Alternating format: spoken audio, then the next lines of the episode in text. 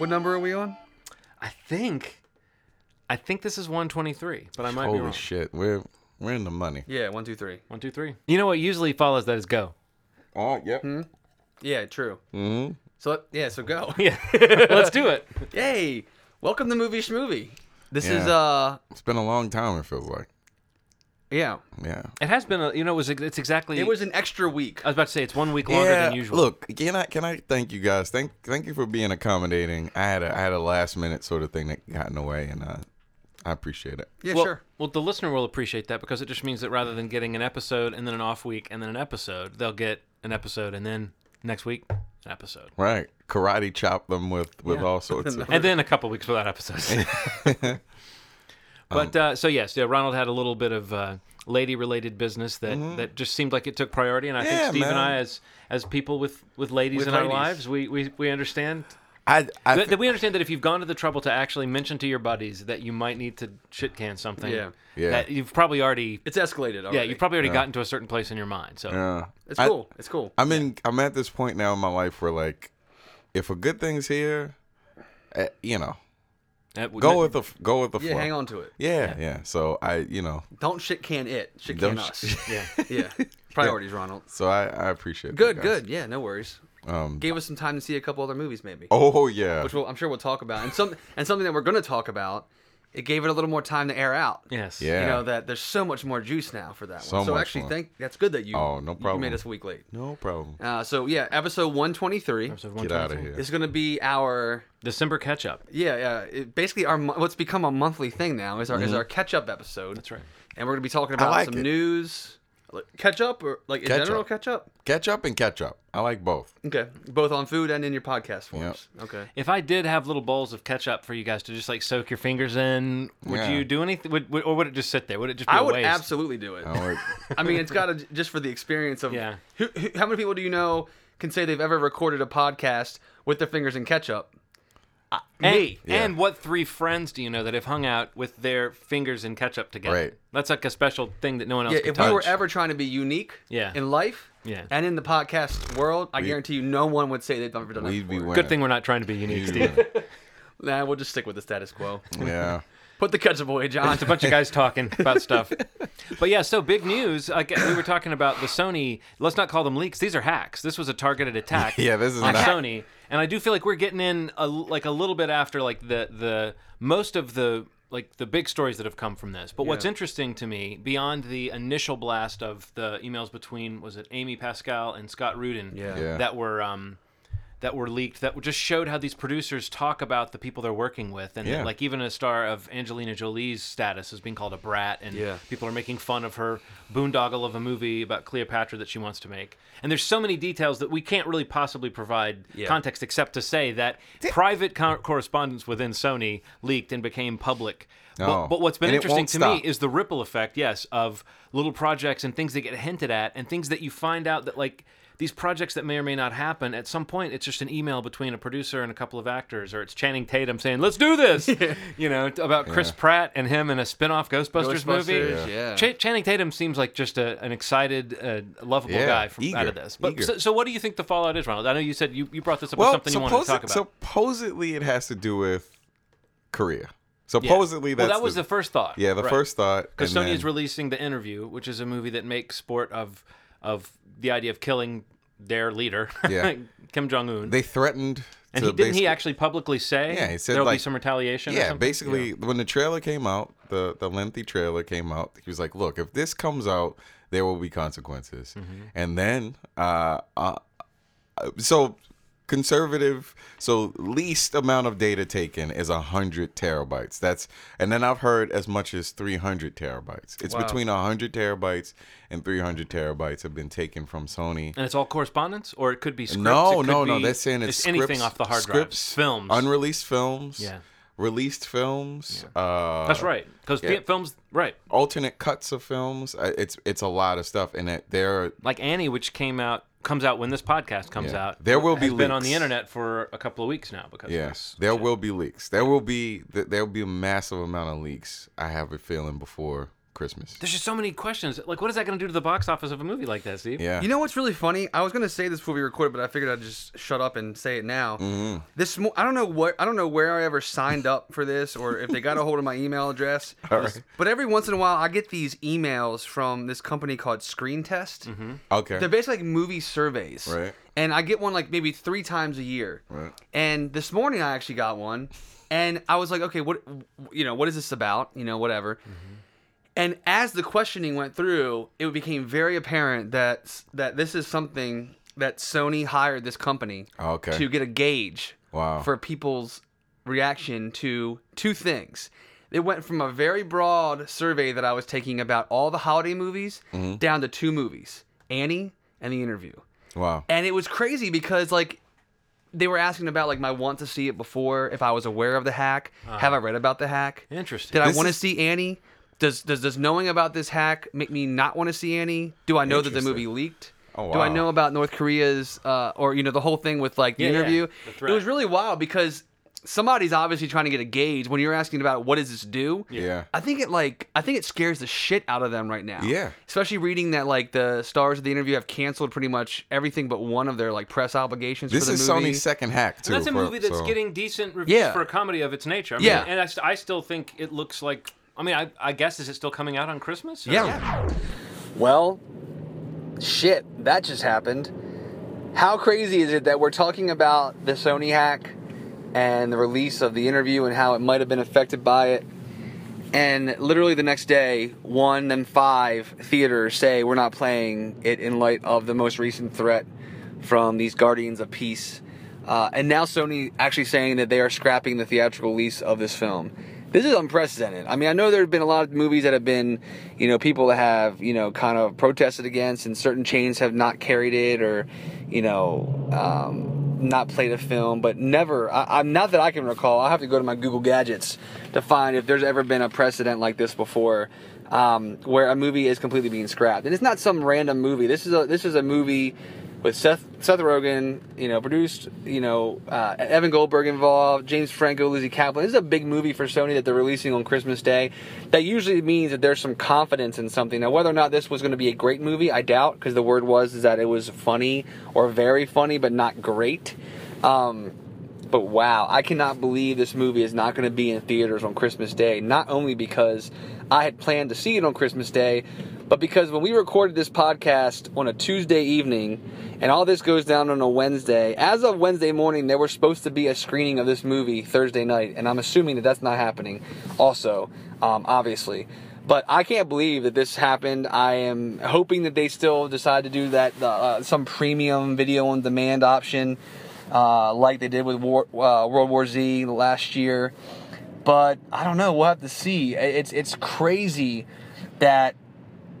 I don't know, like, I don't want to say the studio rolled over, but I guess, you know, there's threats and, you know, threats of attacking theaters, and that's some scary shit. So this this is kind of a point where it goes beyond just us finding out about all the dirty laundry, and it becomes something where it's like people are actually being threatened and scared, and that, that takes it, you know, out of this, like, you know, bubble of, like, we can all just read these crazy emails, and it becomes something where, you know, people are scared, you know, so, um, wow, I cannot believe it, but I guess we'll see how this plays out. Hopefully, hopefully it does come out on video on demand, and obviously we'll be checking it out, and uh, we'll come back at it from that angle, but wow, The Interview is not coming out this year. Holy shit. Yipes. So the cancellation of this movie because of all the threats, and I kind of feel like it's one of those things that's, uh, necessary. I mean, it, it seems like uh, maybe it's not that serious, but I think it is. I think a threat of any sort, whether it's uh, you know, from an anonymous source or anything, you got to be extra careful. Um, there are consequences, whether people believe in this or not, of kind of making fun of uh, people who aren't from here. You know what I mean? Like it, there, there's a consequence. So. I think this is necessary and shut the movie down, and we'll see it eventually. I, I wasn't that excited about it anyway, so um, that is my take on it. All right, bye.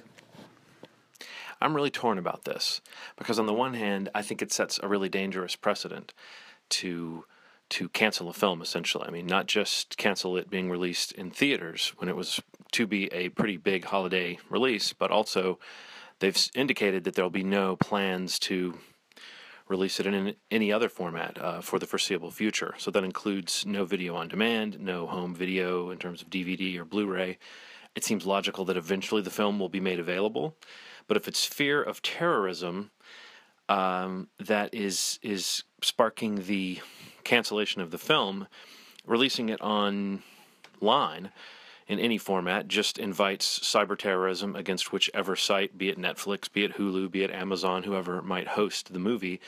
And I mean, who's to say that they won't target distribution centers for any retailers that, that retail the D V D? It seems like it's a very symbolic thing to squash this particular movie. And now the United States government is coming forward and saying it seems to have definitely been uh, uh, uh, North Korea that was responsible for this uh, the, these hacks in the first place. It's a really tangled situation. It starts to become more serious than just this simple free speech issue that I kind of want to make it.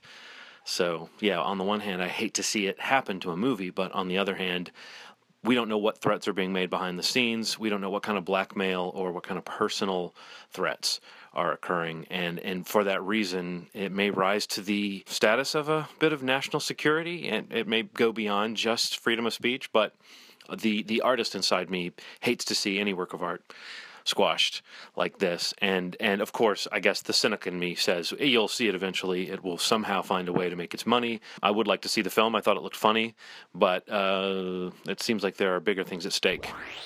If a leader says that they will do something in retaliation of a movie, I think that people should take it pretty seriously. I think that's a little scary. Yeah, but the, but but but North Korea is full of these kind of like empty threats and these guys who are full of bravado. Like, what would be more important to Kim Jong-un would be his people seeing him make that statement. Yeah, the ripple effect that it could create, even if it's like a an imposter that's, you know, it's it's still a bit strange that they aren't being a, more, a little more vigilant about it. I yeah. don't know. Because people get killed for less things. You know, it's a little scary. Well, when you think about how much money is on the line, have I just sort of read into this that Sony's, like, on the bubble anyway? Or is it that That they're doing okay, they're pretty solvent? Because I know they've had a couple of big movies this year, haven't they? I mean, but they're not, they're not, I guess what I'm saying is, like, their big franchise is the Spider-Man franchise, yeah. and that has not worked out as it, well as they oh, wanted. Oh, can we talk about that too? Well, oh. just, to, just, to, just to finish that yeah, thought. Like, bubblegum. But, but, but there are so many movies that seem like they could be affected by this just in their pipeline. It's yeah. like, rather than what it does to movies now, or a movie like Annie, which, I mean, I don't know... Yeah, who's going to go see know. that movie versus downloading it or, or whatever, if it's even still available. But, um... Yeah, what what's it going to do to that slate of films that just people knowing what your development is going, like what that process is and what you've got mm-hmm. in the pipeline? It seems like that is where the real damage could be done. And then also all the bridges being burned by these, you know, stars, whether they know it or not, hearing how they're referred to behind yeah. their backs. I think that what people have, I mean, this is what's kind of, movies and everything that we do has kind of taught me that when something is announced, it's already in development. It's already fifty percent done. It's already sixty percent done and coming out within a year's time or a year and a half or so. Mm-hmm. So, you know, we're going to find out about a lot of stuff. We're going to hear about a lot of shitty things that people are saying. The Kevin Hart thing was a little strange. They called him a whore and all that stuff. There's like a bunch of... He he released this crazy really uh, heavy like tweet that was like...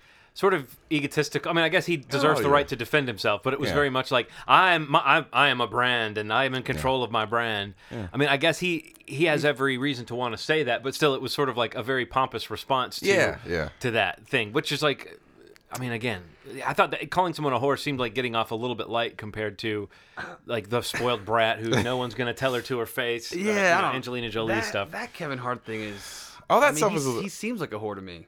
He does a I mean, lot like, of shit. Like, I feel like he's hot, and if you look at what's on his slate coming up, it's mm-hmm. like anything. Yeah. yeah. You know what I mean? Like, I wish that he would be a little more picky. I mean, him as an artist, sure, like, you could criticize that, but I just feel like what they're saying in that email exchange specifically, I couldn't agree more with them. Like, you know, I feel like I feel like you're it's... talking about a star who's very hot, who you're paying a lot of money to be in a movie, who doesn't want to promote that movie unless you pay them more. Yeah. Okay, so let's call that bluff. We're not going to pay you to do mm-hmm. that. You're not going to promote it. Mm-hmm. Your core followers, your audience, your demo is not going to see this movie, and then you're not going to be worth as much. So, I mean, yeah. like... So it's a horrible precedent to set. And I mean, I I don't know if they ever did call the bluff or if they ended up paying him or what they did. Because yeah. I, I think they were talking that it was like for Think Like a Man two, mm. which actually I think did okay at the box yeah, it office. It did really well. But I mean, it's like what like that kind of the kind of that kind of star. If that's who I mean, I'm sure these executives and these producers are are, are, are dickholes as well. Right. But like hearing that about a star, it's like come on. Like you've cultivated this brand that you're you're tweeting out about. Yeah. Why would you not promote a movie that your name is all over? I don't understand without asking for more money. Well, who knows what the, I guess really what's strange about it, and I'm not trying to get away from your mm-hmm. point of like what the specifics of that uh, situation are, but I think the, the the biggest thing is that we know about this at all is is what's so strange. It's like this is going on all the time, and every like George Clooney. You know, uh, is is is gets mentioned a couple times, and it's in a like no one's bulletproof in this in yeah, this industry. Like no one is, no one has respect really behind their back, and the producers really do talk about the talent, as they say, you know, in a in a very disparaging way. So yeah, yeah it is kind of like no one comes out of that looking particularly good, right? Yeah. Right. Uh, and I, I think Kevin Hart might be one of the people who, again, I think his reaction just feels so uh, over the top compared to. I mean, I don't know how many other people have had right. really crazy reactions. I know that like. Uh, Zoe Saldana post like tweeted something that got you know retweeted a bunch, and then yeah. Mark Ruffalo did, but I don't know if those people were specifically named or or dinged. I, I think know. they were just speaking yeah. out on behalf of like, yeah, now you know what it's like to be. If you're an basically they were saying if you're an actor in this industry, you're still a creative person dealing with assholes all oh, the time. Yeah. And if you're a director or a writer, you're still a creative person dealing with sharks and assholes yeah. all the time. I, uh, so I find that fascinating, but I think that it is kind of it's hard for me to feel sorry for an actor or an actress who's getting paid so much. Yeah. It's it's just weird. I mean, it's like it's like Ari, what's his name? Ari Gold on Entourage. Yeah. It's like that way that he, you know, the way that he could hate somebody or seem to hate somebody but still work out a deal that really worked out for them. Yeah. Totally. It's like that I guess that impression is not false at all. Not that I ever thought it was false, but yeah. It just I, seems like a very scary place to work. And I feel like yeah. everyone's got to be covering their asses now. I, well, here's what I wonder is what's the fallout going to be for other people who have dirty laundry. I mean, is it going to be now almost like blackmail material that you have this email history, you have this it's, this well, text history? Do you know what I mean? Like it's it's it's, it's crazy. Emails, we, like it's... like let's all stop and think about our own lives yeah. and the shit that we text back and forth behind people's yeah. backs that we don't mean in a in a bad way. It's just blowing off steam, or it's yeah. you know what I mean. Imagine if all that stuff became public. Well, like, it's a lot bigger at this point than emails. At this, well, it's social security numbers yeah. of employees, um, scripts that are probably going to leak. Like, it's it's a lot of stuff. And it's, like, I, I don't know, it's the second time that this has happened within maybe two years that Sony's gotten hacked. Mm-hmm. First was, like, the Sony network, which also led to, like, Sony employees mm-hmm. on the gaming side. And then the, the studio, it's right. fucking... They're in, they're in a shitty place. There was a bunch of talk about that untitled Cameron Crowe project. Right. Which I found really interesting. Like, that's the kind of, like... That's the kind of stuff I, like... just die to find out right, like, right like testing and like what they really feel about a movie mm. and you know talking about Cameron Crowe saying that he wants to direct uh, well I forget what even even movie it was. Do you mm-hmm. remember was it social what was it oh shit now I'm blanking out, but they were talking about this untitled movie that uh Rachel McAdams, Bradley Cooper's in, I think Emma Stone is in mm-hmm. and about like how it's tested so poorly on the on the right and the left coast, and like we're, this movie's got a lot of money. At least they can market stars, but the and like they're talking about the demos of the screenings. Like the people in California, basically they were saying we're uneducated, so they liked the movie more. Holy and like shit. I'm just like, oh my god, like this That's movie, they... this movie, like this movie's. They're testing these movies this far in advance, yeah. and like they're and then, and it's and it sucks. Mm-hmm. But it's basically what they're saying, yeah. like saying that Cameron Crowe like basically didn't change anything. Scott Rudin wasn't on the set to actually produce this movie. It's just like finding those little juice. Like it's, a lot of this is juice, but I mean right. that kind of yeah. thing. Like well, every movie, movie that ever came out, every already. movie that ever came out, you Steve so? had that kind of melodrama going on behind it, and you just you just don't know it. Yeah, exactly. Yeah. I mean, Even and the movies mean, that we love now, and the oh. critics love, like the studio people would be like, "Yeah, that was a great film, but I would never want to work with that exactly. cocksucker again." Exactly. Right, right. You know? Wow. I mean, I don't know if this movie's dead, but I mean, yeah, like yeah. you know, hearing, I know what you mean. I, when they test these movies, they test. For a reason. Yeah. And not oh, that yeah. it's always Absolutely. one hundred percent true, but I mean, they, they do it because it, it works. The testing works, you know, in a lot of ways. And they can tweak movies, they can do reshoots, they, it happens all the time.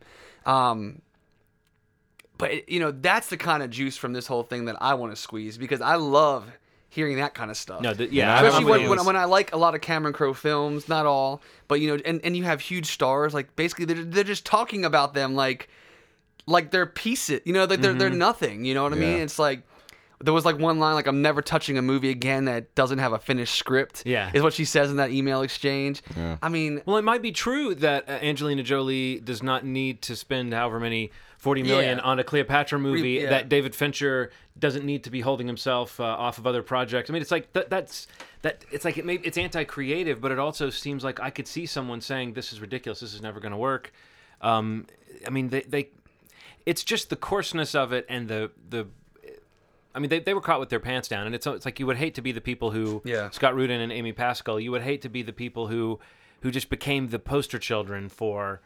You know, talking smack about people behind their backs. But right. it does seem like their careers would have to be ruined at this point, right? I mean, like, maybe I, I don't understand I how I don't know, maybe I understand how bad it really is, or, or I guess not. I mean, because I mean that they're I mean I, I don't that... know if they give a shit. I mean, well, they, they don't. don't yeah. But I'm just saying, I wonder who's you know, like, it's at what point does it dry up? Like, even if everyone does it, I wonder at what point people say, well, but we still know you said this, and we still know you said this, and we yeah. still know you said. But I bet a lot of those people. I mean, I'm trying to think of who comes out looking bad. I know Joel McHale wanted a discount on a television. That that was a headline. yeah. Um, that's so funny. It's funny, but I don't understand. Like, I, I read that email, and I was just like, what a strange thing yeah. for it to become public. But I didn't see it as a lot of people were publicizing it like, Joel McHale, he's uh, he's just like you and me. He's But it's like, no, he's still a guy who wants a sixty-five inch television, and he's trying to get fifteen hundred dollars off yeah. of a television right. that he's buying for sixty-five hundred dollars or so. I don't know. It just seemed to me like I still don't relate to that guy. But yeah. at the same time, it is funny to think like, you know, you'd be like, uh, what about that employee discount that I was promised on the television? Yeah. yeah. But, uh, yeah, I haven't. I mean, I I feel like we're going to hear more and more. Oh, and it's like, so much. Oh, they, they, have, they have I'm assuming so much that whoever has the hacker, yeah, yeah, yeah. whoever oh. whoever has it. Minimum one hundred terabytes. Minimum one hundred so, yeah, terabytes. They're just going to roll it out. Bonkers. Are they just going to slowly, is this going to be like a slow leak? They're just going to. Yeah, it's going to keep coming out and keep coming out. And, and I, I'm I'm very curious to see how this is going to shake up. It's I feel like it's already shaking things up a little bit. Well, I mean, other companies have to be scrambling like crazy now to make sure that everything is locked down. Yeah. All this is is just entertainment. I mean, like, yeah, yeah. It, it's crazy that, you know, there's so much information. I mean, when you parse through everything, there's pretty much a story about everybody that yeah. you follow. You know, like there was the one about like, uh, Apatow being like pissed about. Um, Sony putting Adam Sandler's movie, that Pixels movie, on the same date that he has that uh, Amy Schumer film coming out, uh, and like basically saying like Adam and I are friends. Like I've mm-hmm. never put my movies against his. I've done movies that he's in. Right. Like why would you guys do this? Like it's it's, you know, just like John first said, it's just it's really interesting the relationship between these directors, filmmakers, stars, and the studio people. Mm-hmm. You yeah. know, like the business versus the quote unquote art. You know what yeah. I mean? It's just like. This is a lot. How, how casual the conversations are blows me away. Like yeah. how do you I feel? talk over email all the time with work at work with coworkers, yeah. with my bosses, with my coworkers, with people that are newer than me or not really under me, but you know lower on the pole. And you know, I feel like there's a casual nature to it, but this is like that's beyond. crazy. This is beyond. Yeah. Like this is like a shorthand that, like, just it just seems so like but it's also, shitty. It, but yeah, it's also like very. It's like it's shorthand, but it's also so cynical. Yeah, and it just feels like.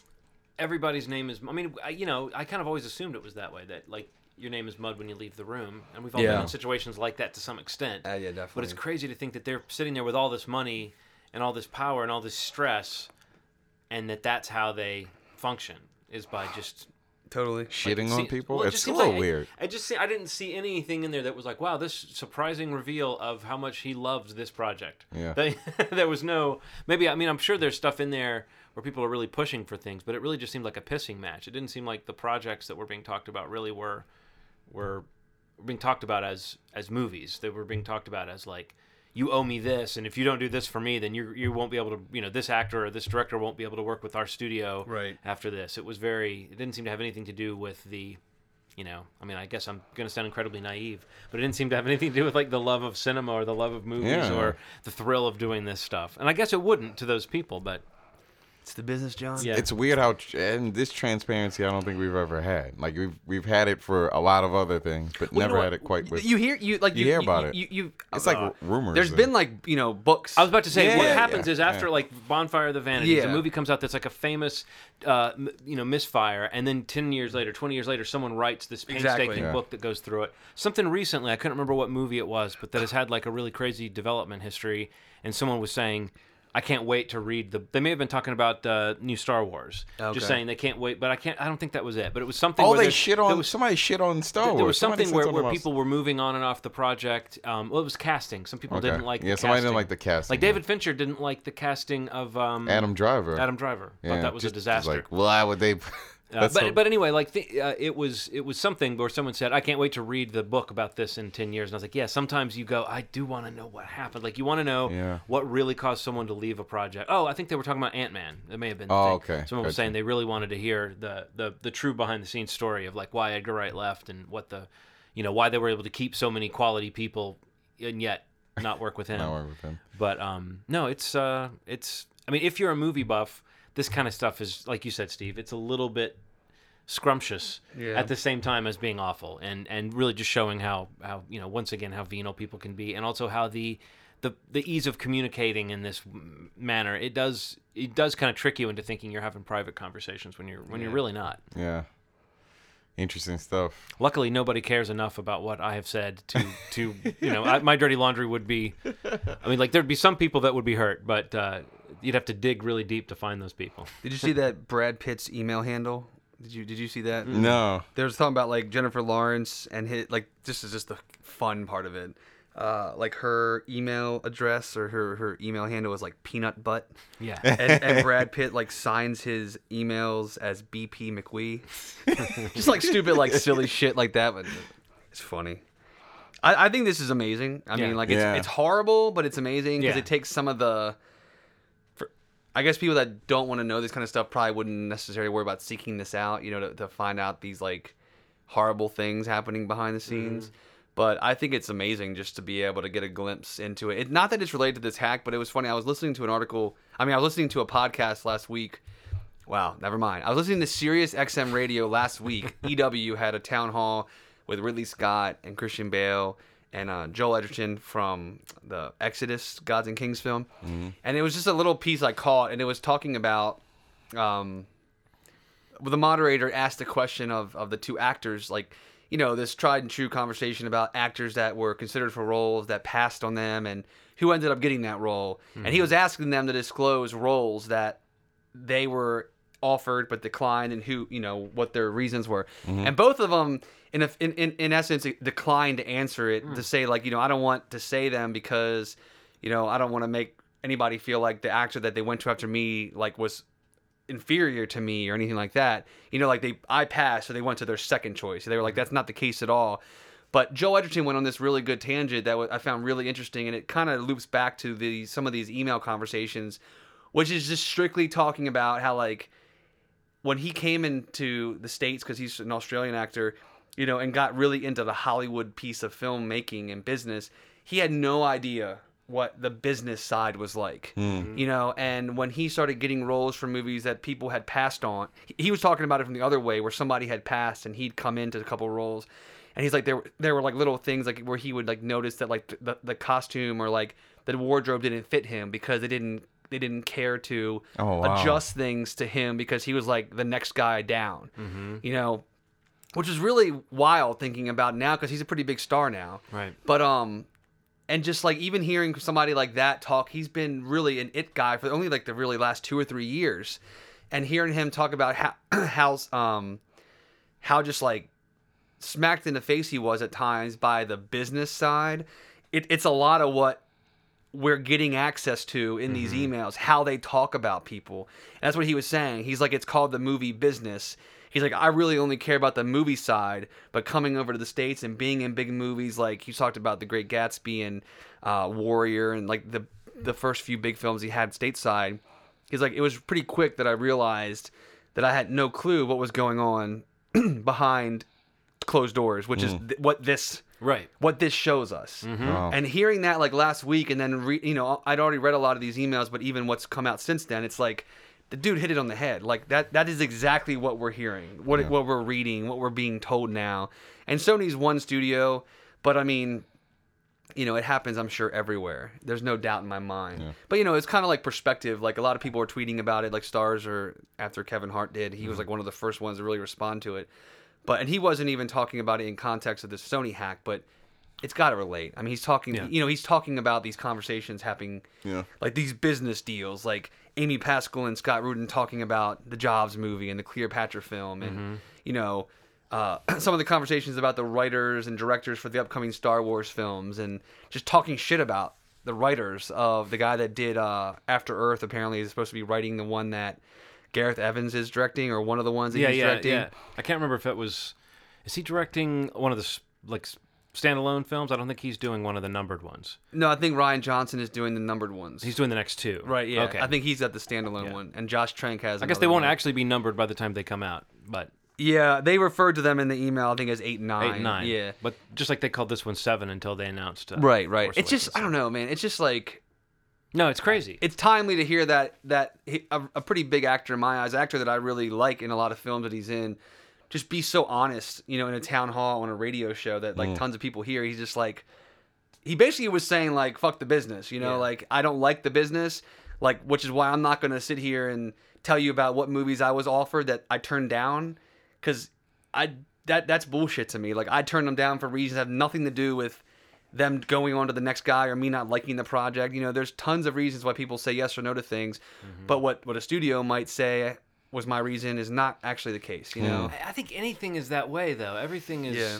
you know, n- the truth is so nebulous. Like, if we yeah. had a discussion about something and a disagreement, by the time you got home, we both would have started to develop a slightly different narrative Absolutely. of what yeah. happened in that moment. So all these people that are acting, again, what I was talking about with the power, they have the power to make these decisions and totally. to move these things around, but, like, they're just as petty mm-hmm. and as, as likely to be wrong or as to be right, and, and yeah... I, I think that the arrogance to think that you know the formula to make things work is a little weird sometimes, because I feel like oh, it's, it's so from true. case to case. Like it's like you can't guess what, you know. You, you have you have an idea, but like okay, so for there's example, there's definitely I, a framework. There's a framework, yeah. absolutely. I was listening to uh, Louis C K talk about making Pootie Tang and how like he had an idea about the movie, whether this movie was shitty or not. Right? mm-hmm. They took his movie, they.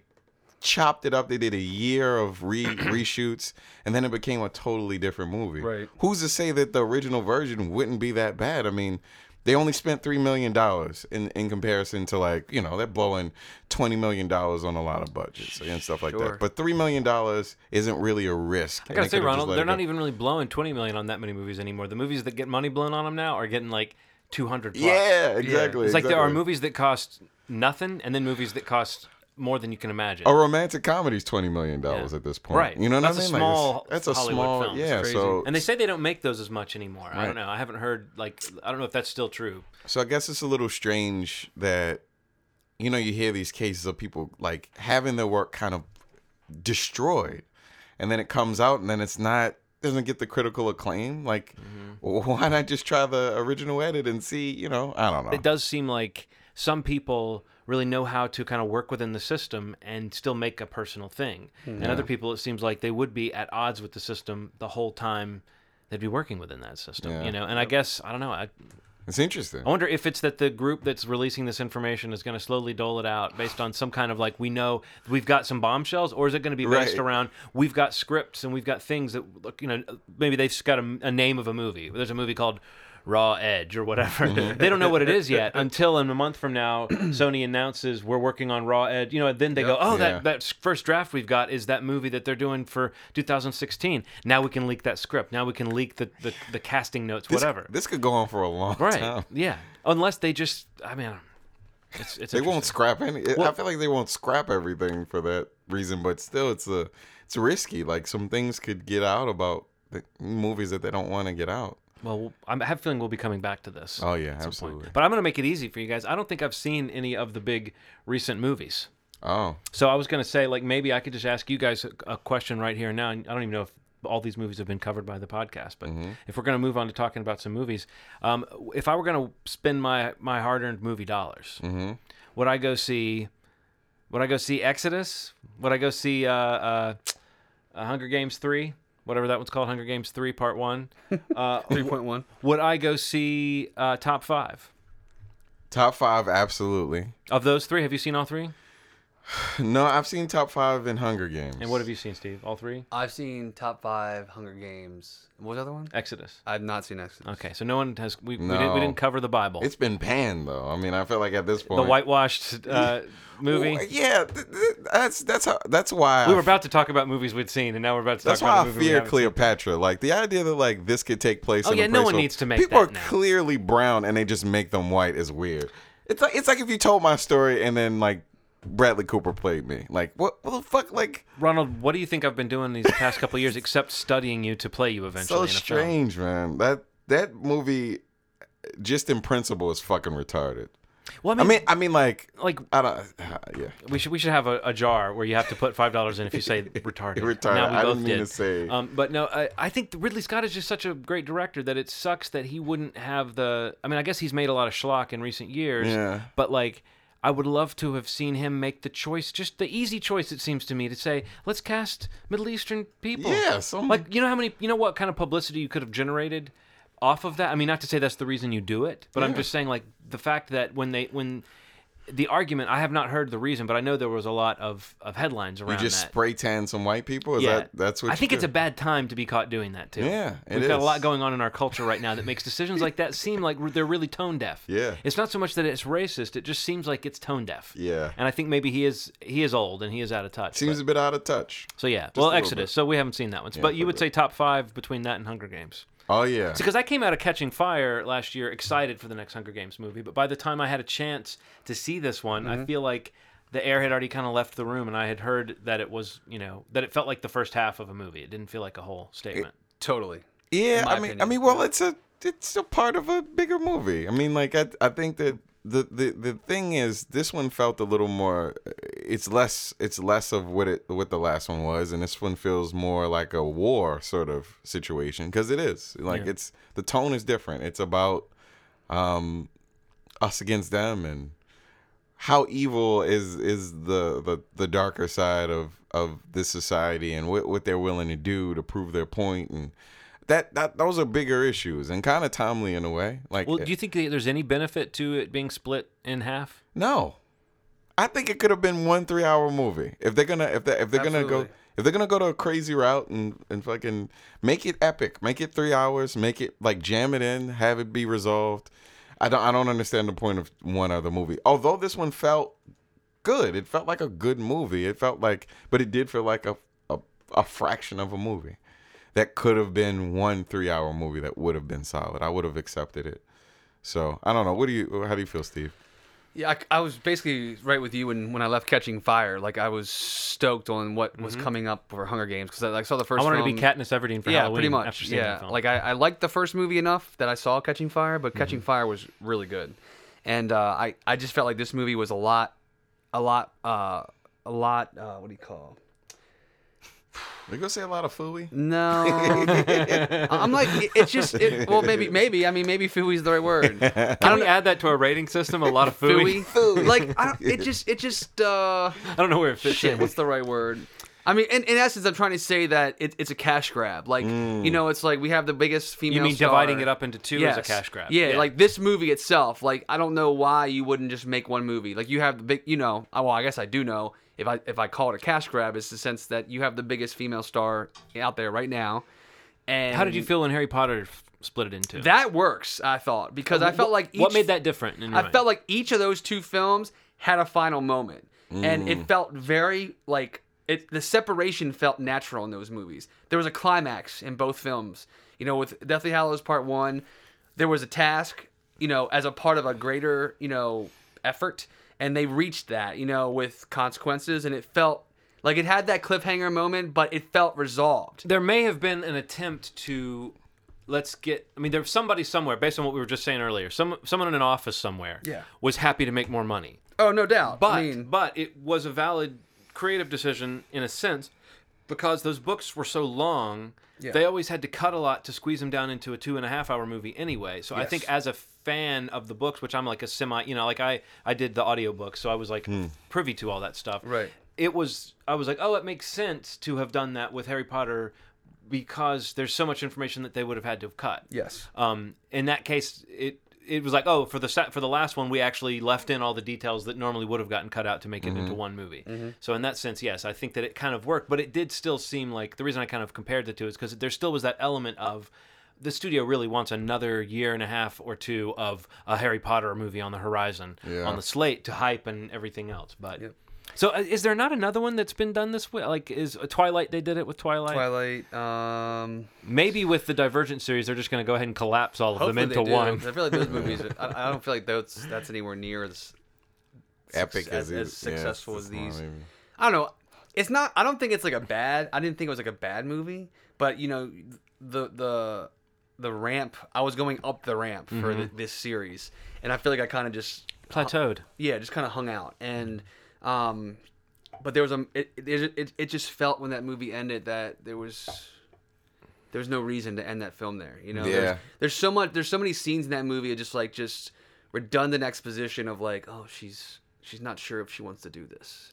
She's not sure if she wants to be the Mockingjay. Like, there's like four or five scenes. You like, know what they call that? Get, get what? In the hero's journey? What? Like, you know, the cheesy yeah. hero's journey that everybody... Mm-hmm. Like, everyone pretends it's the basis of great storytelling, but it really would be boring if everybody stuck to it. Yeah. But that's called the refusal of the call. Yeah, like, right. Call and action, the refusal. And it's part yeah. of the thing. And it's the it it's like the most boring...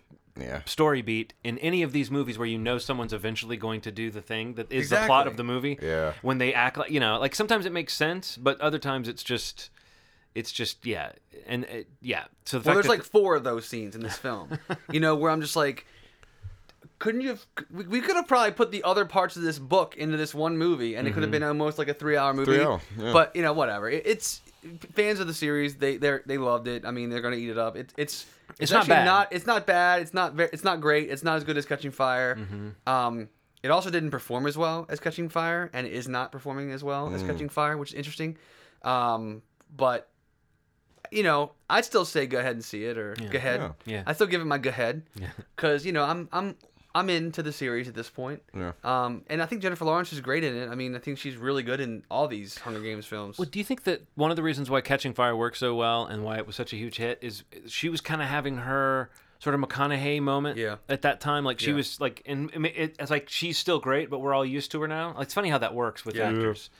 But, like, she's almost kind of to that point of being kind of overexposed in a yep. in a nice way. I mean, she's been, you know, she's been the, the good thing about a bunch of movies. But, yeah. So why would you pick Top Five over, uh, like, you said that before we got into... Oh, t- Top Five just feels like it's refreshing in a lot of ways. Like, I, I, I think that... See, I've never thought Chris Rock was a particularly good actor or director. Well, that's what makes this movie pretty interesting. But you can that... understand why my trepidation when I heard it was a movie about Chris Rock playing...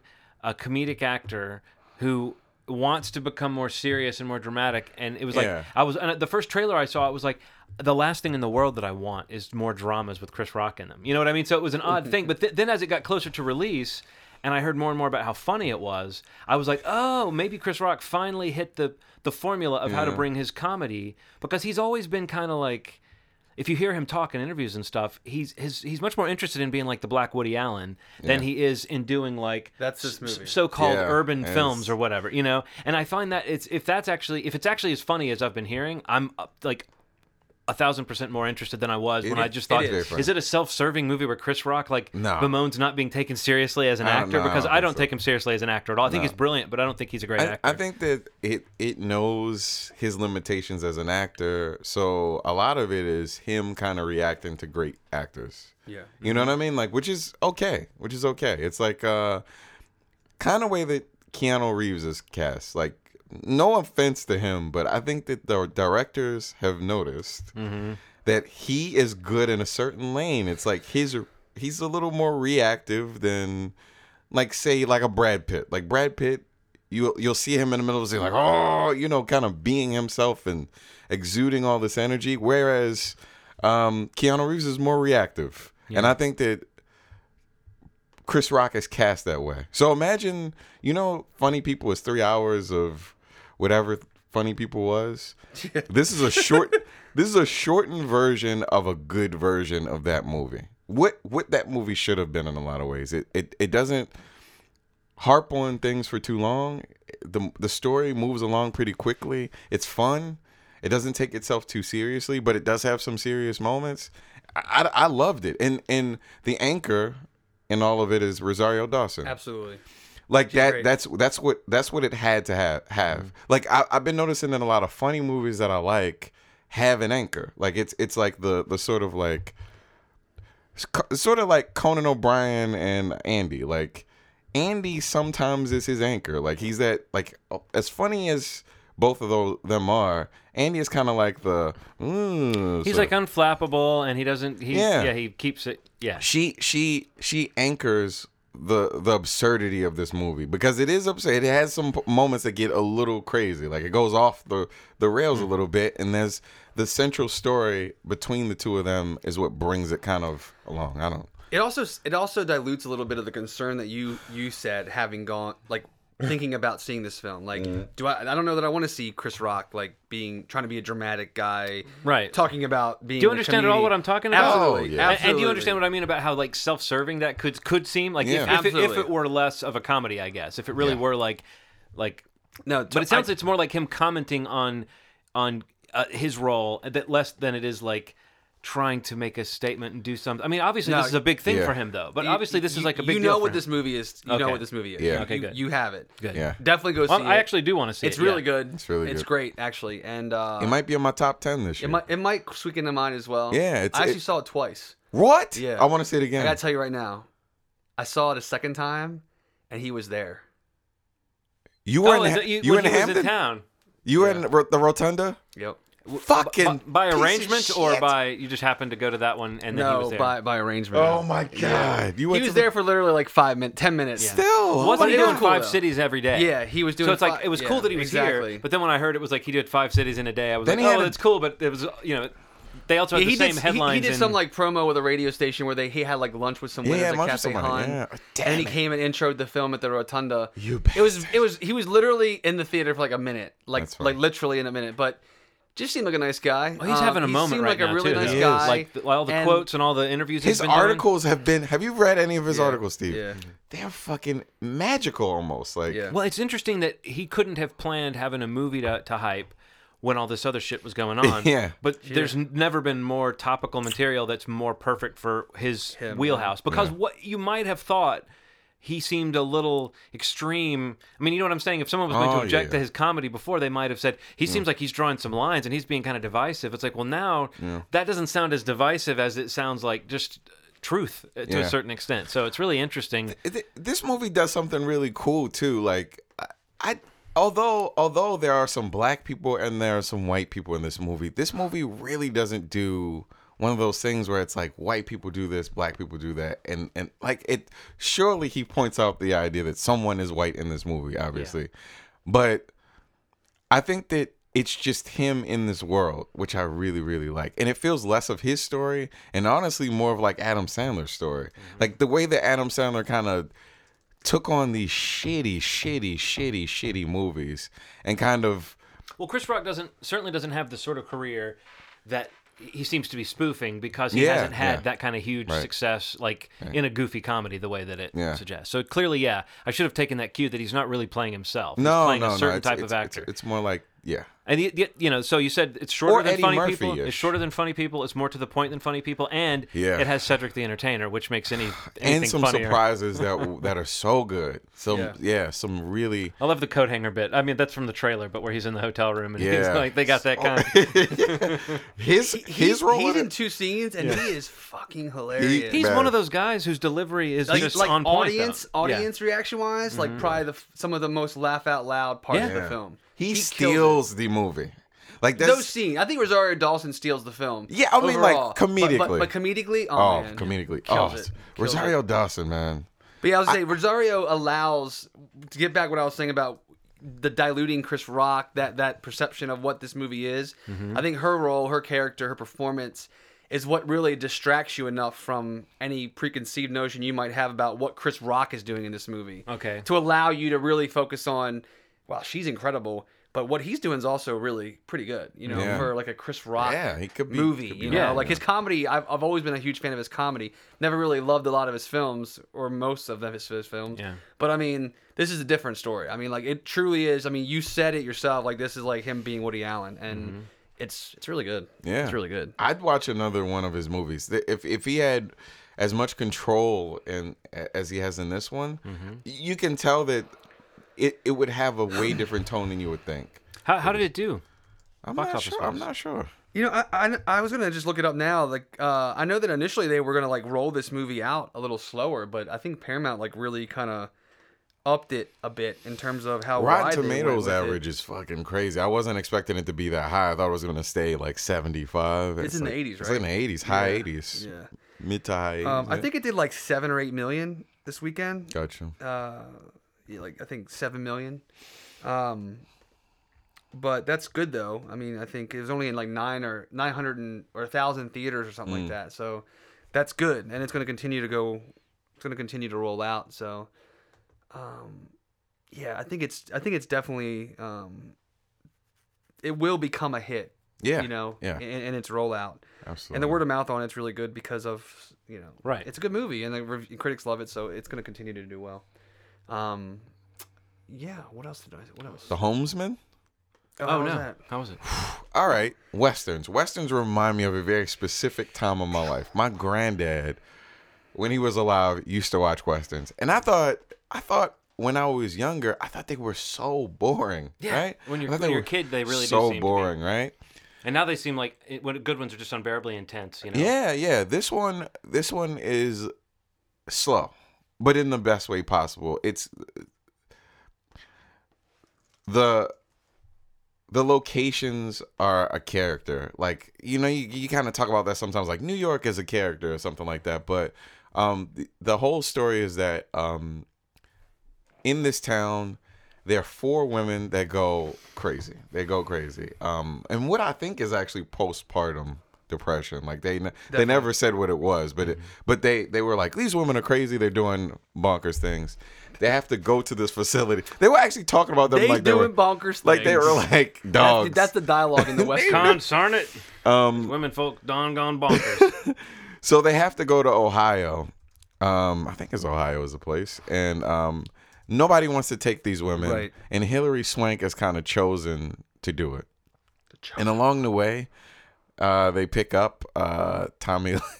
Tommy Lee Jones, who was about to be hung on a horse, mm-hmm. uh, and he's an unlikely sort of help helper. I mean, he's old and, you know, kind of in his ways and shitty, and she she has to trust this dude to go across the country to help her. Right. Now, I don't know. It, it didn't get. It didn't do as well as I thought it would, and I didn't think that it would get. I thought that it would be rated a lot higher than it is, but it's it's a it's a really Hilary Swank is incredible in everything I see her in. Um, she plays. You didn't kind see of, the Black Dahlia then? No, was that bad? She was awful in that. Oh that, god, it was it was bad, and she was bad. But she plays this kind of stern, strong-willed woman that that is kind of getting up in age, and uh, she kind of gets this constant thing where she she wants to get married, and she hears that, you know, you're mean, you're bossy, and you're plain looking. So she she has this in her head, and you know she doesn't have, really have any family, so she invests in the situation because she sees these people that have had these families, and she she sees that, you know, I, I, I if I had a family, I'd want somebody to help me too. And the journey is pretty amazing. I have some some Native Americans show up, some uh, thieves and rapists, and all this stuff kind of comes in this journey. And yeah. it's it's solid, man. That's a solid movie. It's beautiful. It's a beautiful movie. Um, I'd suggest it. Uh, you know, it's not the greatest Western you'll ever see, but it's one of those movies that you'll probably watch more than once in your life, maybe even three times, and and that's enough to me. I mean, like it's it's a solid movie. So. Never four. Never four. This is top at three. Never four. Never, never evens. Never evens. Have you ever seen the uh, the three burials of Melquiades Estrada? No, what that, that sounds. Was, that was his directorial debut. Oh, that in, that like, sounds like a good movie. Like ten years, eight, nine. Yeah, ten years was ago. That good? I really like that. Yeah, yeah. I mean, it's, it's a western. I guess he only directs westerns. Oh wow. But um, that, I think that's you... if if you I've heard that this was. Pretty like the one you saw is, is okay slash pretty good. Yeah, it's pretty good. But that movie is like I think that's really good. Oh wow! I, if you like this, I would definitely yeah, recommend yeah. checking that out. You should check it out and see it see it in the highest quality that you can see it in. Not to be weird, but like it, it's a beautiful movie. Okay. Um, what else did you guys see? I saw a decent movie. I saw um, it's not out in theaters quite yet, but I saw Into the Woods. Oh okay. Um, Into the Woods. Yeah. The well, musical. Yeah. How is that? Uh, I liked it. I don't. I, I'm not. I, admittedly, I'm not familiar with the musical, um, the Sondheim musical. I, I basically knew about it only from what I saw online and watching trailers. And, mm-hmm. um, but basically, I mean, I've known about it all along, but I didn't know quite what it was until this movie started getting put right. together. I've always and then, heard, and then yeah, I was like, exactly, oh yeah. So exactly. it, I didn't realize how much it's just a a telling of the fairy tales like mixed together and stuff. Exactly. Like that. I never realized that it was that exact thing, but right. Um, I knew it had something to do with yeah, like basically what basically it's it's a mashup of uh, Cinderella, Little Red Riding Hood, The Baker's Wife, Jack and the Beanstalk, sheesh, um, and Rapunzel even's in it. But mm. I mean, basically, it's it's it's this story that's uh, that in musical form, from what I understand, is two like in, on the stage, it's two acts. In the first act, and this is like I guess one of the biggest criticisms that I don't know if most many people will probably have, is that the first act of the stage is apparently like a claim to be like the best part of it. it it's very mm-hmm. tightly wrapped. It's got a traditional ending. It's it's pretty great. And the second act is pretty dark. And like what happens after the fairy tale comes to a great end. Okay. There, there's a repercussion. It gets dark. People die. Mm-hmm. Shit like that. Ooh. And it's and a lot of it's in the film. Like, I guess a lot of my friends that were very aware of the musical were were telling me they were very curious of like how Disney-fied it gets, in terms of like showing people die or, or what dark things actually happen. It seems like they, they kept a lot of it in the film from what I've read. Um, the performances are pretty good. The music is okay. Nothing, none of the music really like killed me. Mm-hmm. Like I, I thought that the music was going to be wow. Uh, this is a movie that I tried not to get too hyped on because I thought that it might be a, a, a winter film, a holiday film coming out on Christmas Day. That would be one of those movies that just completely like wowed me this year. Um, I love musicals. I love pretty much everybody that's in this movie. Yeah, it's um, a good cast. I like Rob Marshall and I, and his touch for musicals. Um, but it it was good. It, it did it didn't like knock me out. It, it's probably better than good, slightly better than good. Mm-hmm. Meryl Streep is you know pretty good. She's pretty good in everything. I love Emily Blunt. yeah. Um, I've grown to just want to shout that from the rooftops. No, I love her. I love her. She's I like mean, she's my favorite action star this year. Yeah, yeah, yeah. Um. But I don't know. In, in whatever the name of that movie was. Right. Something's just missing from, for me, something was missing from it. It felt a little like diluted or something was watered. Something was just missing. Um, some of the songs were, were just, just kind of felt kind of dumb to me. And I know that's probably like ridiculous because like this is like um, apparently like a holy grail. Well, have you talked musicals. to anybody that is a musical fan that knows there's music, musical? Because I, I bet that, that. Not that have seen the film. I bet that, I guess what I'm saying is to me, Broadway fans seem to be very tough on movie adaptations of plays that oh, they sure, love. So sure. I would imagine if someone really knew the play, they might say, yes, what you're talking about missing is exactly the, the numbers they cut or exactly they... That could know. be that could be the case. I mean, I don't I don't know. I mean, I, I only really know one or two other people that have seen it, and uh, only one of them is a truly like musical person. And, and I mean, his feedback was pretty positive, um, mainly okay. because he was very happy they didn't like sweeten the ending, you know, or mm-hmm. sweeten the second act, which is the part that usually... I guess people were worried about like Disney kind of. Well, people say that about things being Disney-fied, but Disney's never really skimped on the horrible deaths. Yeah, as you know, seen in an animated movie that I saw Bambi recently. On forward, right? Yeah, yeah. No, no. I mean, that, that's the case. I mean, I just, um, I say go ahead for it. I mean, I still really? liked it. I still enjoyed it. I, I, it's a fun experience seeing that in the theater. So should I start? Should I leave now, or should I wait until? Until Christmas Day when it actually is released. Um, you said go ahead. I want to make sure. I would sure. probably wait till it comes out because mm. you might be like looking even dumb even, at the even on foot. I don't need. yeah. I don't need a week and a half to uh, get there. Yeah, may, maybe walking like the long route. It might, you might take a week and a half. Um, but yeah, I don't know. I, I wanted to. I wanted to come in and be like, I love this movie, but no, not the case. I, I just, I just liked it. It was. It's worth checking out only because you don't get to see musicals in the theater like this, and on the screen it's a it's a great watch. Anna Kendrick is great. I feel like I can't wait to see what she does this coming year. I know she's got another mu- musical coming out, like it's called uh, what's it called like The Last Five Years. Mm-hmm. Does that ring a bell? I think that that, that does um, sound familiar. That's a musical as well that the trailer came out for last week, which looks really good. Um, and I love hearing her sing, so I'm I'm all about that too. Mm. But yeah, go ahead.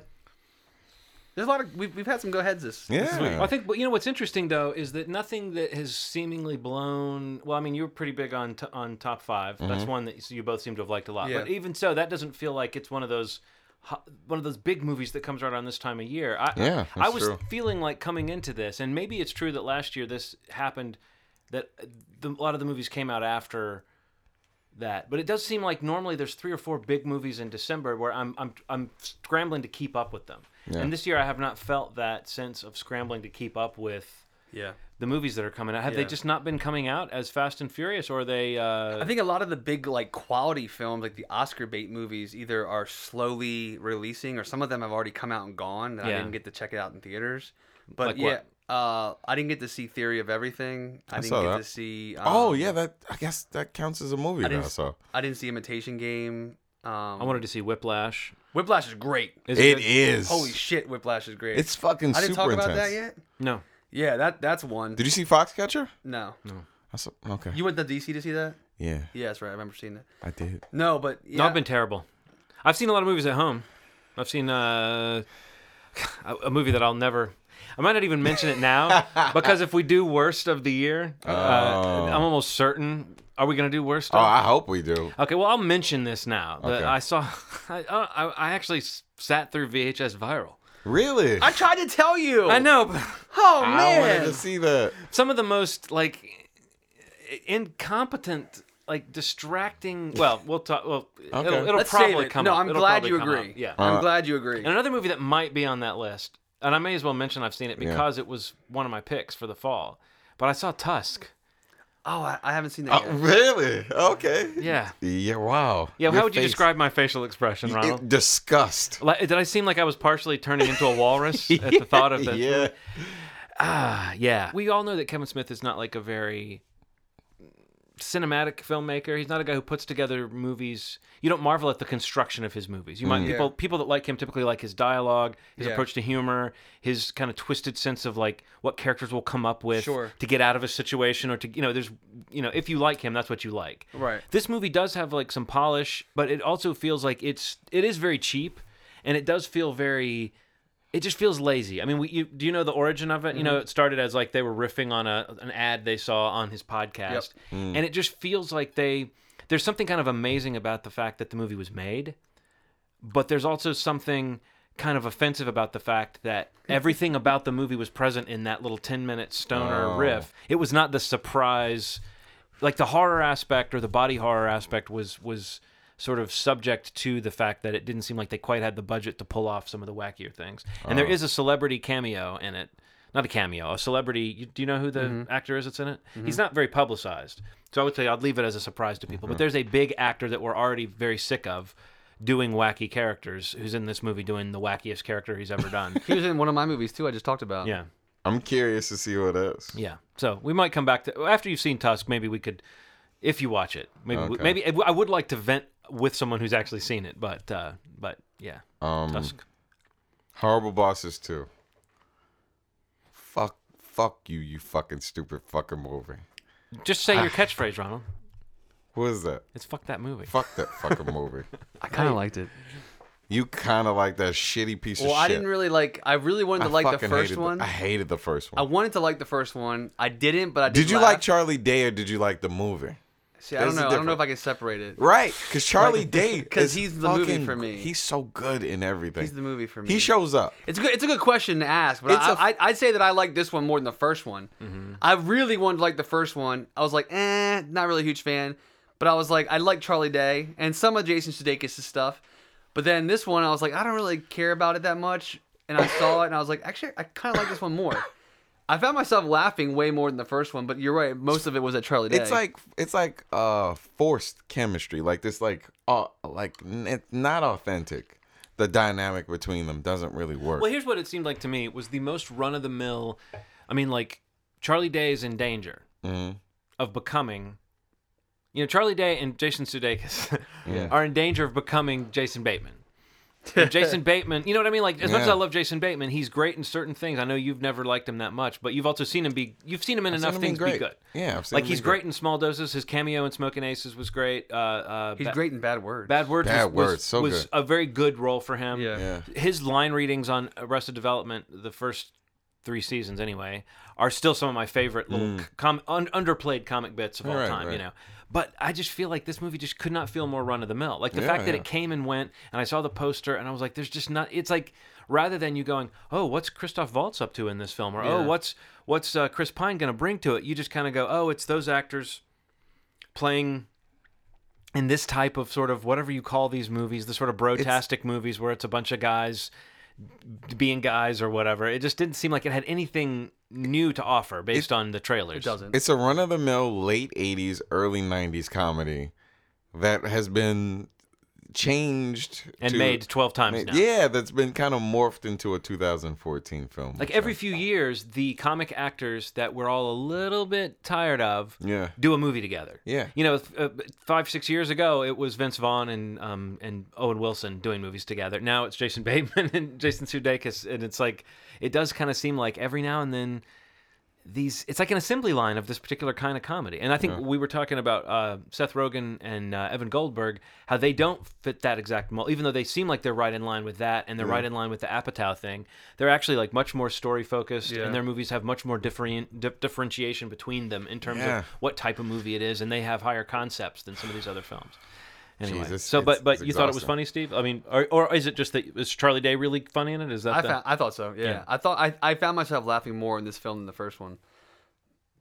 But yeah, I don't know. Mm. So is it that classic example people search for of the perfect form, the comedy sequel that's better than the original, even better than no. the original? I don't know. Horrible I, I, Bosses. I don't know that I'd go that far.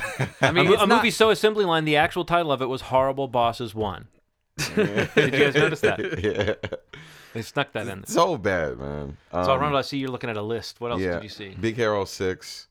Yeah, great. Good, good movie, man. Good Super movie. Fun. It wasn't like... It didn't have the punch that I wanted it to have. At some... I'm gonna punch you in your nuts right now for saying that. You like it? I loved it. It was it was really good. If you punch him I in the nuts... It. It was really good. Um, Baymax. Baymax. Yeah. Well, how can I help? The, the fucking, like, man, that movie had some, like... Mm. down like some sad parts in it. It was like, whoa, wow. Have you ever it's, seen a Disney movie before? But not like that. But but like, what do you mean not like that? They're all like that. I, I mean, I don't want to spoil anything, but like the fucking scene where it's been, I mean, it's been out for like a month now. Okay, the scene where he goes in for his brother and fucking yeah. explode. That has never happened. Not like I that. I was gonna say the way like, they combined the, the typical that? Disney like family member dying with like an action movie beat. Yeah, it was yeah. like the hero dying, you know, yeah. it was like the mentor of the hero dying a third into your action movie. But you don't sure. always get, a lot of times in the Disney movie, it's played differently than that. Yeah. I did think that was kind of interesting. He watched his brother die. Essentially. Like he, he essentially watched him die in an explosion, which was pretty damn crazy. But I thought it was a solid movie. I think, I think, the man... I think I think Mufasa dying a third of the film in, in the Lion King. Yeah, that yeah, was rough. As he watches his father fall into a, rough. a herd of whatever a stampede. The hell that was. Yeah. Stampede. That was rough. Of, was it antelope? Sure, antelope work. Yeah. Gazelles maybe. Um, yeah, probably a nice mix. Yeah, yeah. You know they probably hang together. they, they cross. Um, we could learn a lot from the antelopes and the gazelles, Steve. Did you guys watch Hello Ladies when it was? Yes. Did you watch the movie? No. Yeah. Good. Good movie. You liked it? Good movie. John? I was. I, I thought it was like a great wrap up. Like, yeah. Because it yeah. did it did answer the question. If you watched that show, which you just said you did, yeah. right?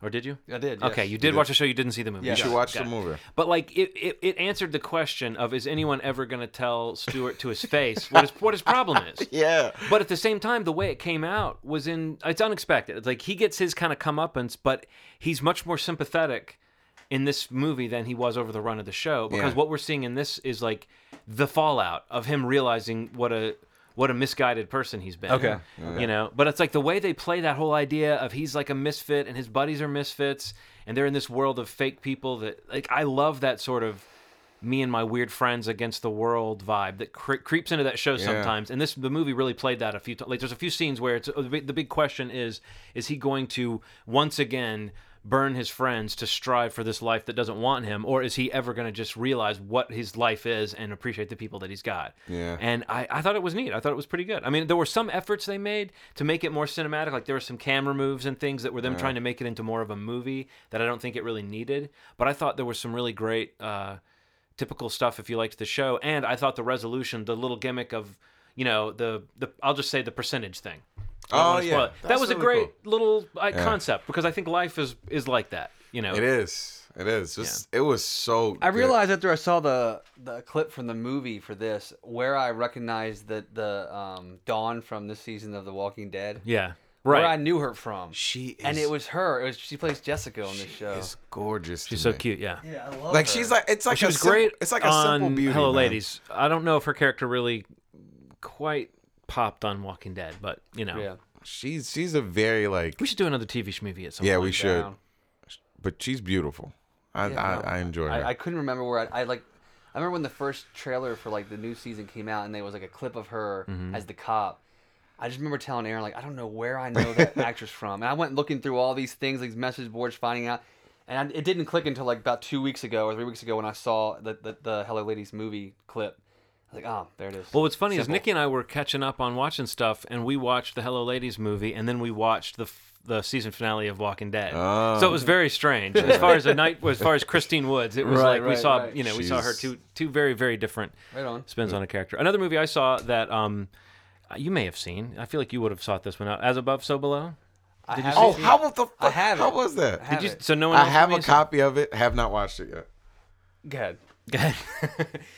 I'm not really, not saying go ahead. See, no, I I'm really want someone else to have seen it because it's one of those.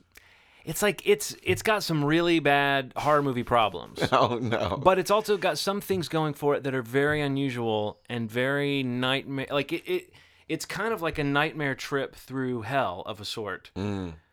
That, Didn't they that, actually film it in the catacombs? I think they did. Yeah. It's like someone. It feels like someone should have made this movie ten times already. Yeah. Because it's brilliantly creepy, and yeah. what they do with it is really kind of interesting, and there's certain things they do that I wouldn't want to just say out outright. Mm. Right, right. If you guys don't have seen it, but there's certain points that the movie hits where a scene will really be like, oh my God, and then there'll be like a...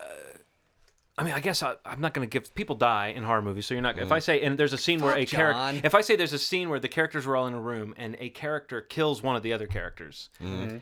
And then they focus. That's like if it'd be like if, if um if there was a fourth person here, right? Yeah. And he ran up and he killed Rod, Ronald. Okay, mm-hmm. sorry, Ronald. I know That's the black fine. guy always dies first. That's fine. It's really not fair. I like being a prop of this hypothetical. But um, but um, it'd be like if then we ran over to, to Ronald and we're like, oh my God, he's gone, he's gone. What are we gonna do? What are we gonna do? Oh my God! And then we were like, we got to get out of here. And we ran that way. And at no point did we even the guy who killed him has just gone over to that corner and is just going like.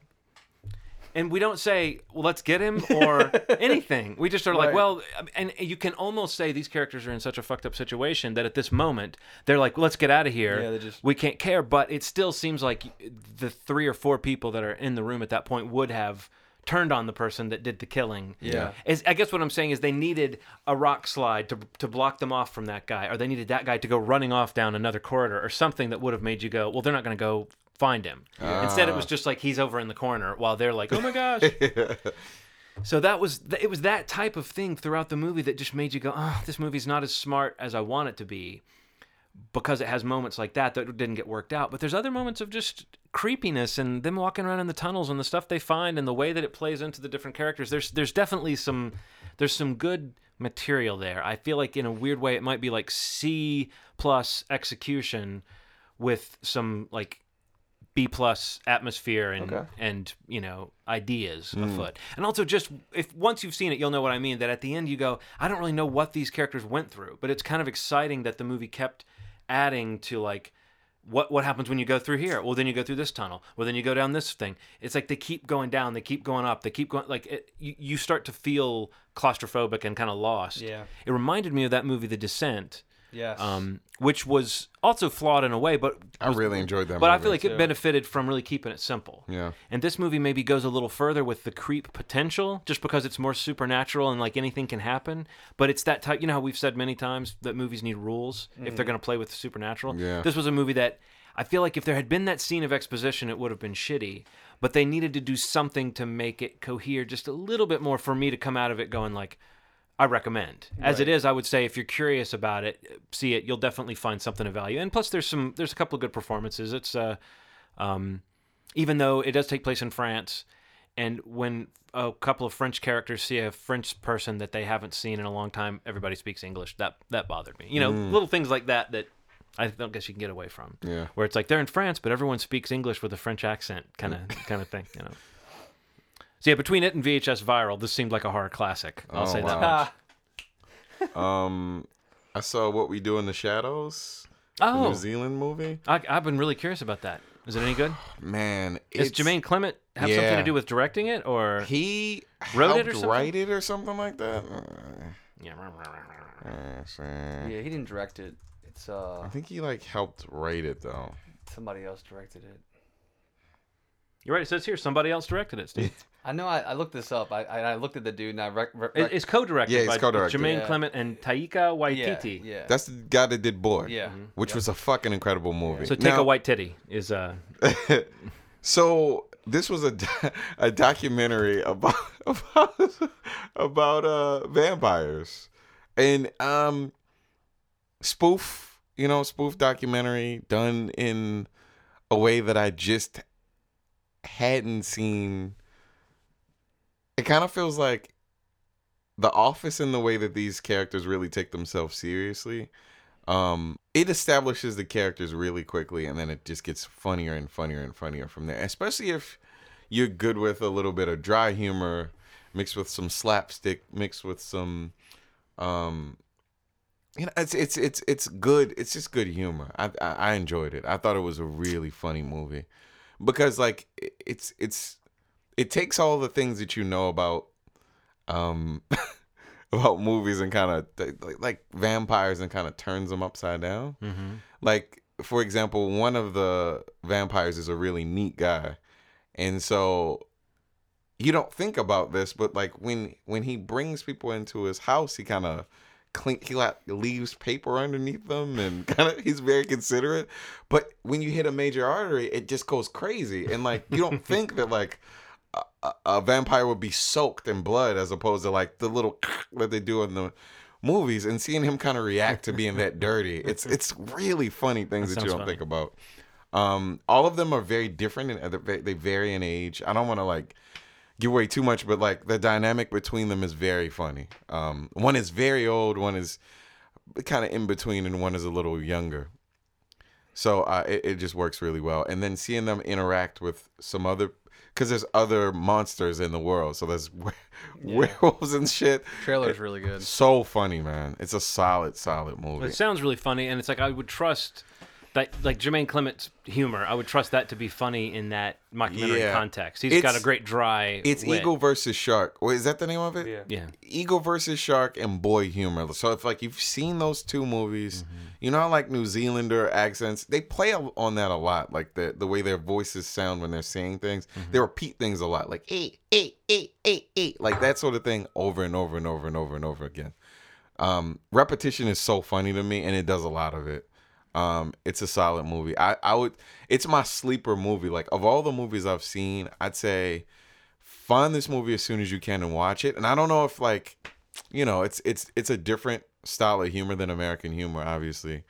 So, but give it a chance. Uh, What We Do in the Shadows is like m- my top movie that I've seen out of this chunk of movies that we're talking about right now. Nice. Solid. So fun. I laughed the whole time, man. Cool. So.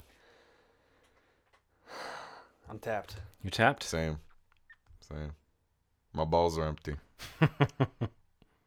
um, That's what you did in the shadows. Yes. There it is. Yep. I want to just throw out a mention to one other movie that is actually going to be hitting video pretty soon. Uh, I think it comes out on January sixth, um, and it was in theaters for a second. And I don't think we ever talked about it on the show, but it's from the director of uh, You're Next. Oh, The Guest. Uh, the Guest. Have you seen oh, it? Yeah. No, I've heard. What do you think of it? I liked it. That's it's pretty, it's yeah, pretty good. It's fun. I mean, it was definitely another. I felt like it was a step forward stylistically. It was a lot more like confident in terms of like the way the movie was put together. Right. There are still some. There's just some odd things going on that make it feel a little bit like schlocky. Like well, but like for instance, the mom. I, the, the, I just this family. The the whole mo- the premise of the movie is that they bring this guy into their family. This mysterious uh, person shows up on the doorstep of a family that has lost a son in the war, and he claims to be someone who was was you know a friend was a friend, a soldier, fellow soldier to their son, and that he's there to deliver this the the son's dying message. You know, and then as the movie moves out from that a little bit, you start to see more and more of what's going on with this guy, and it really plays like it's an odd kind of mix of almost like a I mean, it really feels like a movie John Carpenter would have made in like mm-hmm. nineteen eighty-four or sure. something like that, yeah, because it's absolutely. kind of like action and it's kind of like horror and it's kind of a genre mix. But the whole premise, I think we're supposed to see that this mom is so forlorn over the loss of her son that she would bring this man into the home mm-hmm. and say, you can stay here in our son's room and stuff. But they don't. Qu- the movie is so quick about getting to that, which I kind of admire that it's mm-hmm. so quick about it. Mm-hmm. It skimps on setting up the mom as this damaged person that would do that. And so it really just makes her seem like the worst mom, because what happens later in the like the next day, he's picking her son up at school. Yeah, give her the car. And, and it's like it's. I just feel like in in our modern world, we should be more suspicious, no matter yeah. how handsome, if especially if the guy's handsome. Yeah, yeah. If some more. We should yeah. be more suspicious of like a damaged sociopath uh, coming in, and like the fact that he knew your son, and he's he's a veteran, and he's just gotten out of the the military hospital. These aren't things that make you go, I know one hundred percent this guy's... Yeah, I'm comfortable. And so it's like they could have developed the mom a little bit more to make it like more apparent why she would do that. And it could have been more of a point of tension. They allude to it, but it just didn't... You know what I mean? It just yeah. felt like they glossed over yeah, it because no, no, once yeah. once he's in the house, the way he interacts with the family, and particularly the way he kind of coaches the son, son. was I thought it was really funny. Yeah. Like there's a scene when he goes to see him in the principal's office, and he's been kind of encouraging the son to defend himself. And when he finds out that the son like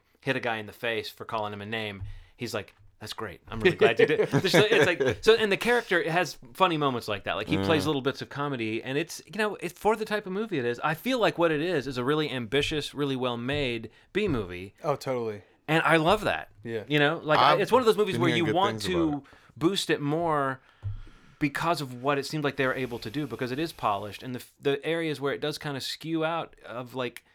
You start to, like the performances are pretty good. The overall effect of it is pretty strong. So I would say, yeah, that since we won't probably get a chance to talk about new movies again before January sixth when this comes out on uh, video, I would recommend that people check it out. Is Adam Wingard the director? Yeah. yeah, he also did a segment from one of the V H S films, and I would see this as a step forward. So he's becoming kind of one to watch in like, like genre filmmaking. Unlike to me. Ty West. You know, Ty West, you're out. Wingard's in. Yep. I'll check it out. You know out. How great it is to hear you say that, yeah. John. I've had it. I've rated on a couple of lists of people's top ten movies of the year. Like it's, it's a lot of fun. It wasn't as great as I thought it would be because I'd heard so much hype on it. Yeah, I've been. But when a I could step back, and I, talk I would. About I would, it. Say, I would. I would do that. I would say consider it to be like, wow, these people did a lot with what they had, and they made like there are big budget action films that don't have the sense of like fun yes, and motion totally. and, and intensity that this film has. Like yeah, it's got okay. some great stuff, yeah. and it's got like just a, like a, some surprising little character turns in it, and um, particularly just the way that I think his name is Dan Stevens, yeah. the way he plays the the, the, the guest, the title character. Um, it's an interesting guy. We haven't seen this character before. We haven't seen the guy who's quite this like. Lighthearted in a way while he's doing awful things. Yeah, he's like he's super lighthearted, but like very unpredictable. Right. Like you, I, I feel like you really can't peg where his character's going for the majority of the film. You know, it's not like, and even at the end, you don't know what his plan was exactly, or what was supposed exactly. to happen. You but I like that. Like, there's a scene where he says, "I, I don't have time to explain," yep. and I felt like that was the movie was maker the movie. saying That's to it. us, yep, "I'm sorry, right. you don't get to know." Yep. Yeah. There's a scene with well, I don't want to. There's a scene at the restaurant where he goes, "Yeah." Where, but that play that was hilarious to yeah, me. The okay. way he just says like, "All right, I'm going to do this extra thing that's just going to fuck shit up," and he does it in such a flamboyant way. Yeah. There is another movie lurking within this movie where he it's just him going around fucking people up. Um, he looks like a young Bradley Cooper in this one picture. He does. He, he reminds me. Strange. He's like Bradley Cooper and Chris Evans had a baby. That that's it. It's Spot very on. Weird, man. It's like he looks a lot like him in this picture, yeah. but the other pictures don't look like him. Maybe at all. Even with a, a little dash of Hemsworth in there too. Something about uh, those light sprinkle, eyes. Little sprinkle. So yeah, we we squeezed in another flick. That's yeah. a that's a go ahead though. I would yeah I would say go ahead, I especially if it it's on your radar and you're interested in this kind of film. Um, you know, ignore the hype and just see it as like because uh, I knew very little about what the plot was going to be, and I think that was one thing that helped me was sitting down to watch it. Um, I was actually amazed at how quickly he arrives. You know, that was kind of cool. Right, right. But the, mo- the movie shorthand of why the mom would let this guy into the house was, was a little bit of a bumpy ride. But there you go with that logic again, John. I know, me and my blog. You know, I do think it's something that I need to let go because a lot of times with movies, you do have to go. Yeah, it's just it is what it is. Yeah. But yeah. what I don't like is when they tell me something that then the, the movie tells me something that it then contradicts. Yeah. Like, at least with this movie, I can I can come up with that. Oh, the mom was so damaged that she would do this. The movie doesn't contradict that. Sure. But sometimes the movie, you want to explain something a certain way to let the movie off the hook, and the movie come back around. Yeah, and, comes back around yeah. and says, "No, we're not going to let you have that. Not going to let you have that, John." Yes. With your with your Vulcan logic. All right, folks. Well, that's enough uh, positivity, I guess. Yeah. There was a lot of movies that we kind of liked, and oh, maybe yeah. a few we didn't love so much. But next week it's going to be all about the. The the it's our Christmas episode, mm. and as I'm discovering, you know, maybe this will be the third and final, because you, you, you guys had a hard time. But we're gonna do maybe, our bah humbugs. But we can talk week. about why that was maybe hard. Yeah, I don't know. Yeah, right, maybe yeah. maybe it was a different kind of year. Who yeah. knows? Uh, yeah. Episode one twenty-four will be bah humbug. It'll be a lot of fun. Hopefully, this is gonna be fun. We're talking. We'll be talking negative, but we'll be smiling yeah. and laughing. You have to trust always. us. Uh, yeah, guys. Thanks so much for listening. Hit us up on the iTunes. Subscribe, rate it, star it, Don't do whatever. Do it whatever you can do to, to do anything. I'm not going to do it. To do time. anything. Okay. Whatever whatever you can do, just do something. Um, and uh, as always, you've made our day. Bye. I'm struggling. Yeah, I can tell. You can say it if you want to, Ronald. You got us, that said. As always. You made us gay. Hey. Hey, hi-yo. I love how you couldn't do it until I like led you in. Yeah. He's got to, it, it has to be an interruption, you know? Yeah. It has to